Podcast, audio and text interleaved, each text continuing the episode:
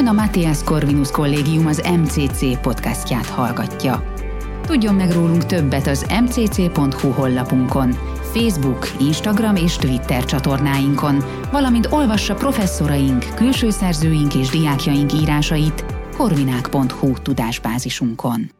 Köszöntöm a kedves hallgatókat! A mai napon Jancsó Andrással, József Ratzinger politikai gondolkodásának kutatójával, illetve az MCC PHD programjának résztvevőjével, illetve Fenyves Krisztiánnal, római katolikus teológussal, Magyarország Szentszéki Nagykövetségének korábbi munkatársával és az MCC PHD program résztvevőjével fogunk beszélgetni.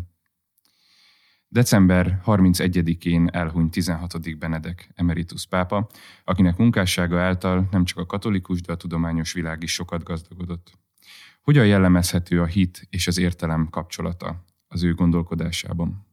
Először is nagyon szépen köszönjük, hogy itt lehetünk. Mindig nagy öröm 16. Benedek pápa életéről és munkásságáról együtt gondolkodni, az ő gazdag életművét más-más perspektívából újra felfedezni.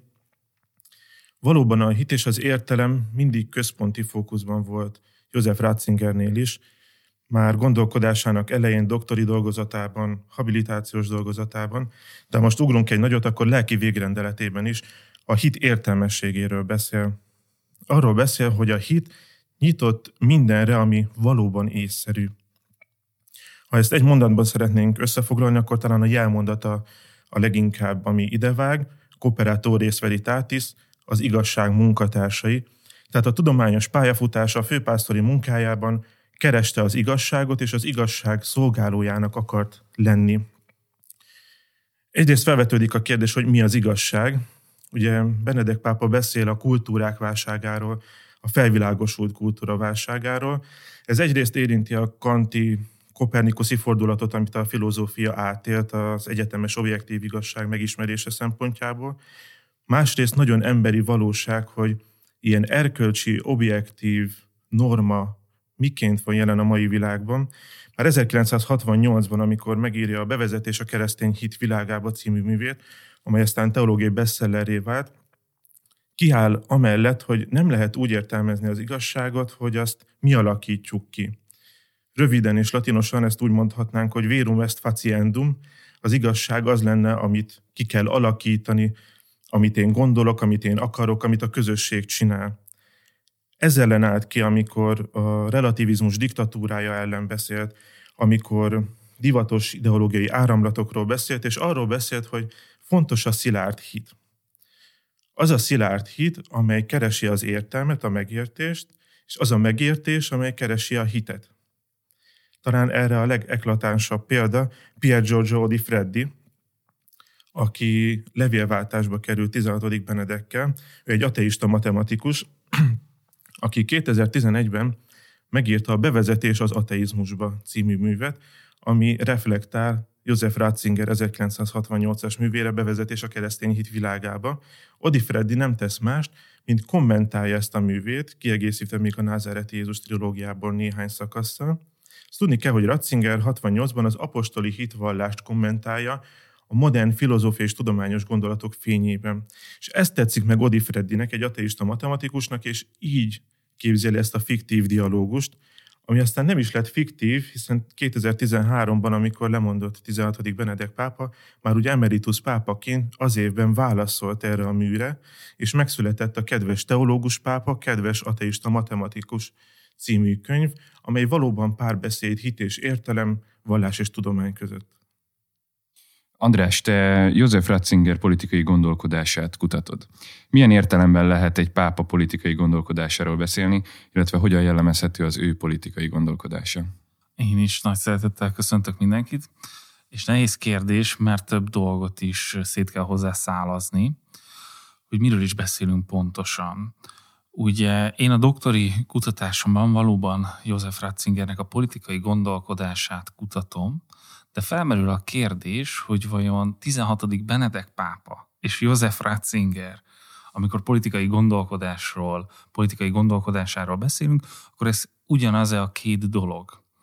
Én azt gondolom, hogy érdemes inkább szétválasztani, és külön beszélni József Ratzingernek, a teológusnak, a filozófiai megalapozottsággal rendelkező nagy gondolkodónak a politikáról való eszmefuttatásairól, és külön kell beszélnünk a megválasztása után, a pápasága alatt tett megnyilatkozásairól. Én az előbbivel foglalkozom. Ez az egyik fontos megkülönböztetés. A másik meg az, hogy amikor a politika fogalmát használjunk, akkor miről is, gondol, miről is gondolunk. Ugye Ratzinger, és utána a 16. Benedek pápa is, az többször kijelenti, hogy ő pártpolitikával nem akar foglalkozni, és nem is foglalkozik. Viszont a politikával, a politikáról való gondolkodással, a társadalomról való gondolkodással annál inkább. Mm, Ugye a teológiai gondolkodása kapcsán szoktuk azt mondani, hogy egy nagy teológiai hagyományba kapcsolódik be, ez a Tübingeni Teológiai Iskolának a hagyománya. Én pedig azt kutatom a doktori kutatásomban, hogy vajon a politikáról való gondolkodása az önmagában áll, vagy szintén egy hagyomány része. Én amellett érvelek, hogy József Ratzingernek a politikáról való gondolkodása az úgynevezett Münsteri hagyományba ágyazódik be. Ugyanis a második világháború után a Münsteri Egyetemen egy bizonyos Joachim Ritter nevű filozófus körül kialakul egy fiatal egyetemistákból, doktoranduszokból álló kör, akikre Münsteri iskolaként, Ritter iskolaként, vagy kollégium filozófikumként szoktunk hivatkozni, és ennek van több kiemelkedő ifjú tehetsége, az egyik Ernst Wolfgang Böckenförde, a másik pedig többek között Robert Spemann. És hogyha megnézzük Ratzingernek a gondolkodását, akkor azt látjuk, hogy ez a két szereplő mindenképp jelentős hatást gyakorol az ő politikáról, társadalomról való gondolkodásáról, sőt, Joachim Ritterrel is ö, ö, aktív kapcsolata van Ratzingernek, közös folyóiratot is ö, ö, kezelnek egy időpontban, és ugye maga Ratzinger is van, tölt időt a Münsteri Egyetemen, ez pont egybeesik a második vatikáni zsinatnak az időszakával. De mit is jelent a Münsteri ö, iskola hagyományába való ágyazottság?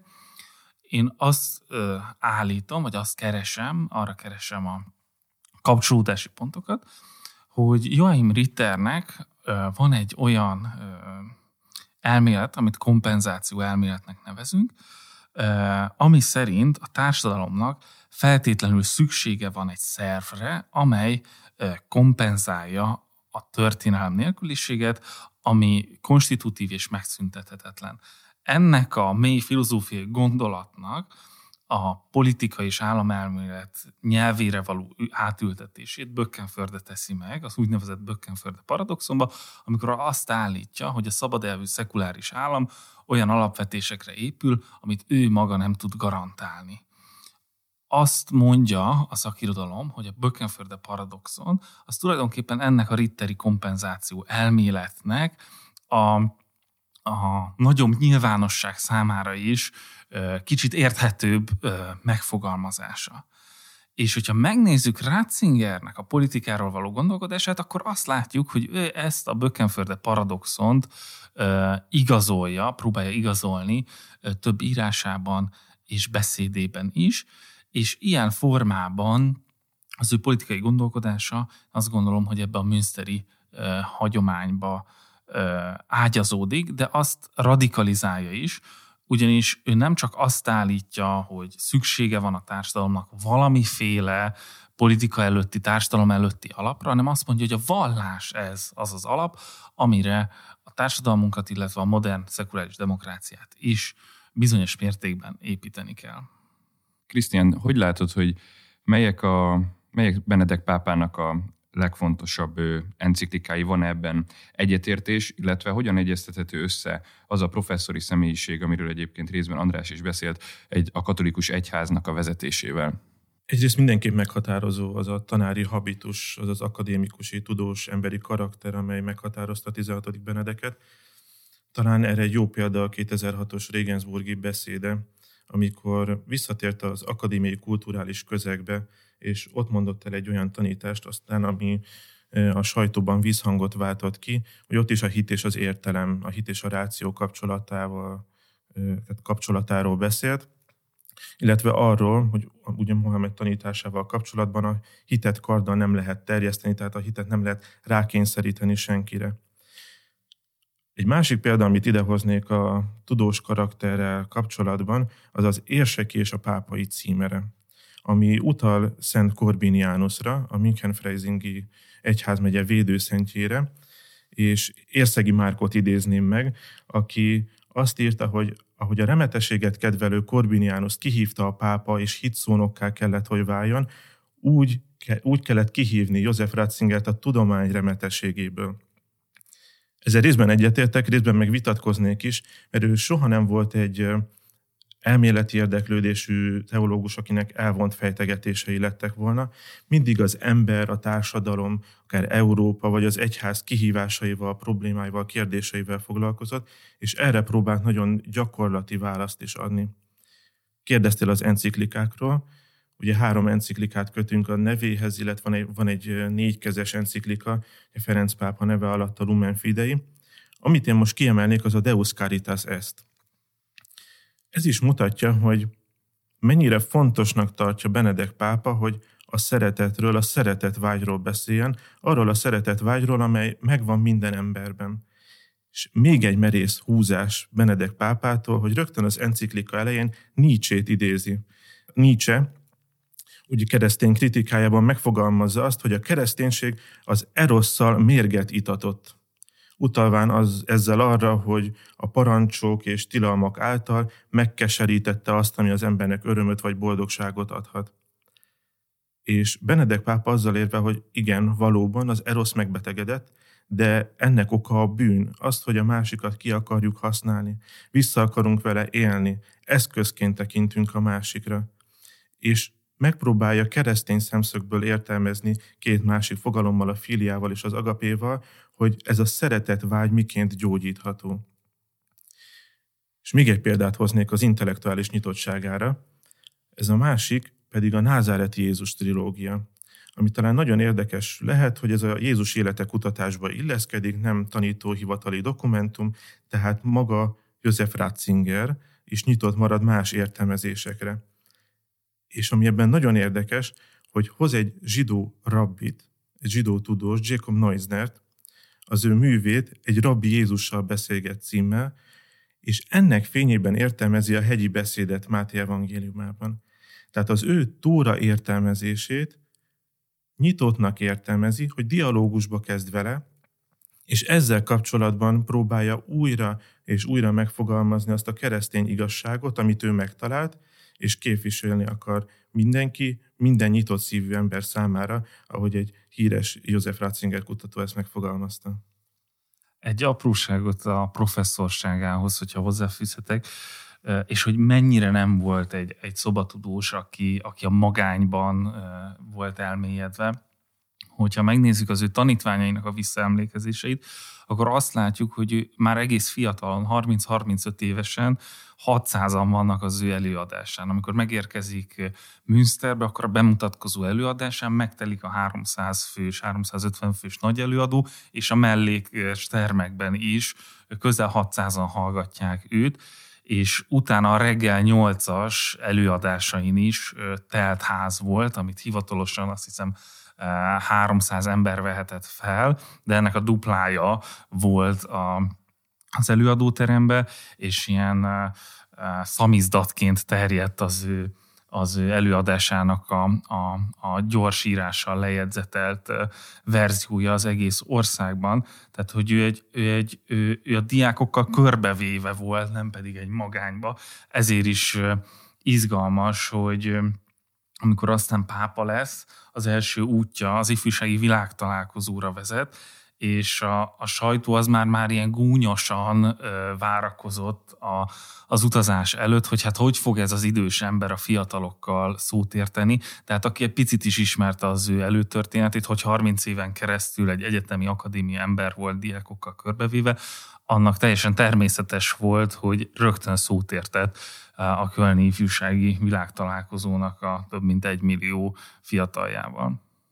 Talán csak egy viszont válasz, hogy milyen érdekes, hogy amikor Zéváld megemlíti azt, hogy második János pápa megjegyzését, miszerint az ő pápaságának intellektuális színvonalát is Ratzinger bíborosnak köszönheti. Tehát, hogy amikor, hogy mennyire profitált az egyház abból, hogy az József Ratzinger, a hittani kongregáció prefektusa jelen van Rómában. Ugye nem is akart nagyon elszakadni a Münchenfreising érseki széktől, hiszen 77-ben épp, hogy érsek lesz, aztán bíboros, és 81-ben már Rómában van. És az egyháznak mennyire jót tett ez a szellemi mélység, amit 16. Benedek hozott. Így van, és hogyha még egy apró kis kiegészítés, hogy ez, ez csak az ő emberi oldalát megmutatja, hogy valóban 1977-ben nevezik ki München Freising érsekévé, és 81-82-ben meg már Rómában van. És hogy ő visszautasítja először második János pápápa hívását, hogy ő nem akar Rómába menni, sőt már előtte a püspöki kinevezését, az érseki kinevezését is el akarta hárítani, és az ő lelki atya volt, aki azt mondta, hogy talán mégiscsak el kéne ezt fogadni, de hogy akkor is az akadémiai státuszára hivatkozva ő maradni akart, és utána, amikor meg elmegy Rómába, akkor minden lehetőséget megragad arra 70 éves korában, 75 éves korában, hogy ő visszatérhessen az akadémiai világba. Ugye kérte másik János pápávát többször is, hogy esetleg a, ha Rómába kell maradnia, akkor hagy legyen már a vatikáni könyvtárnak a, az igazgatója, de hát ez nem adatott meg neki. Az elhangzottak alapján egy kifejezetten nyitott és szerény embert ismerhettünk meg Benedek pápában. Hogyan látjátok, miért lehet érdemes megismerni az ő életét, gondolkodását, illetve egyházvezetői tevékenységét azoknak is, akik esetleg nem katolikusok vagy ateisták? Én talán egy beszélgetést ajánlanék mindenkinek a figyelmébe. 2004-ben korszak két legnagyobb német gondolkodója ül le egymással beszélgetni. Az egyik József Ratzinger, a másik pedig Jürgen Habermas, akik szinte egykorúak, szinte azonos akadémiai pályafutást futnak be. Az egyik ekkor már püspök, bíboros, a hittani kongregáció prefektusa, Jürgen Habermas pedig a frankfurti iskola, a kritikai hm, kritikai filozófiának egy, egy kiemelkedő alakja, tehát a gondolkodásuk az a két teljes végleten van, hogyha első pillanatra rájuk tekintünk, viszont hogyha megnézzük az ő beszélgetésüket, elolvassuk az ő dialógusukat, ami igazából két beszéd egymás mellé helyezve, ez magyarul is megjelent, akkor azt látjuk, hogy ez az első pillanatra hatalmas, egymás között hatalmas szakadékkal leülő ember, ez hogy találja meg a közös pontokat? A hit és ész között, a magát vallásilag botfülőnek nevező Habermas hogyan mond olyanokat, ami a saját, saját tanítványait is meglepi. Ugye afelé tendál Habermas ebbe a beszédébe, hogy lehet, hogy szükség van a vallásra bizonyos értelemben a társadalomba, és Ratzinger is mond olyan meglepő dolgokat, ami, ami egy nem katolikus, akár egy nem hívő számára is elgondolkodtató lehet, Például, hogy a hitet is olykor felül kell vizsgálni az észnek a fényével, de az észt is felül kell vizsgálni néha napján a hitnek a fényével, mert hogy egyik sem lehet a másik nélkül teljes. És talán itt az ész, a rációnak a, a a kulcs fontossága az egy olyan eleme az ő gondolkodásának, erről Krisztián már beszélt a beszélgetésünk elején, ami, ami talán a kulcs lehet azok számára is, akik nem katolikusak, nem keresztények, vagy egyáltalán nem is hívők. Én talán csak visszautalnék Pier Giorgio Odifreddi példájára, aki a kiadott könyv elején megfogalmazza azt, hogy mi a közös benne az ateista matematikusban és 16. Benedekben, a teológusban. És ő azt mondja, hogy mindketten az igazságot keresik, a nagybetűs igazságot. És talán ez az, ami párbeszédet indíthat 16. Benedek József Ratzinger gondolatai és a, a világ között, hogy ő az igazságot kereste, a párbeszédet kereste. Ha most keresztény szemszögből nézzük, akkor a megtérést kereste, de annak bibliai értelmében. Ugye a Bibliában két fogalom van erre, a metanoia és az epistrofé, és mind a kettő valami olyasmit jelent, amely az életmód, a gondolkodás átalakulását és az egzisztencia útiránya, útirányának megváltoztatását jelenti. Tehát valami ilyesmit szeretett volna a 16. Benedek az igazság keresésével és megvilágításával átadni nekünk és az egész világnak, és ezt kutathatjuk tovább az ő gazdag életművében is. És akkor egy utolsó kérdésem volna hozzátok. Hogyan látjátok, milyen közös pontok fedezhetőek fel Ferenc pápa, illetve Benedek pápa gondolkodása, pápai tevékenysége között? Ugye az egy nagyon szomorú jelenség, hogy 16. Benedek pápát és Ferenc pápát, főleg a nemzetközi sajtó, illetve a különböző filmek, azok próbálják egymással teljesen ellentétesnek beállítani, mint hogyha valami, valami mérlegnek a két végpontja lenne.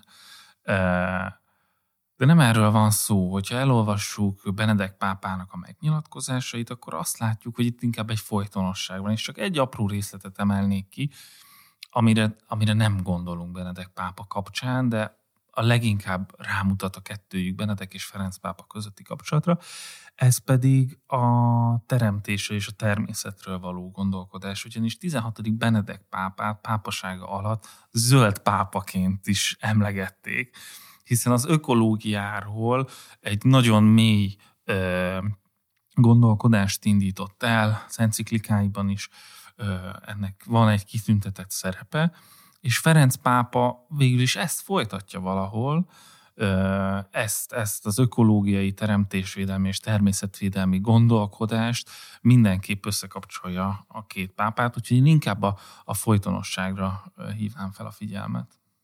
És talán a folytonosság mellett az a kreatív hűség, hogyha kitágítjuk a perspektívát, ahogy második János páp pápa, 16. Benedek és Ferenc pápa, ahogy megéli a hivatását és a szolgálatot, az a kreatív hűségről a tanúbizonyságot. Ahogy második János páp pápa ismerte a kelet-európai tapasztalatot, ahogy Benedek ismerte a nyugat-európai bűnöket és tévutakat, úgy, ahogy Ferenc pápa ismeri a dél-amerikai kérdéseket és válaszokat, így az egyház gazdagsága is feltárul, és nem a széthúzás vagy az ellenpólusokat keresnél, hanem a közös utat, ami az igazság keresése.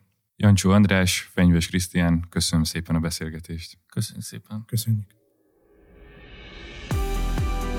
Köszönjük, hogy meghallgatta ezt az MCC Podcast epizódot. További híreinket és tartalmainkat megtalálhatja az mcc.hu honlapon, valamint Facebook, Instagram és Twitter csatornáinkon. Professzoraink, külső szerzőink és diákjaink írásaiért keresse fel korvinák.hu tudásbázisunkat.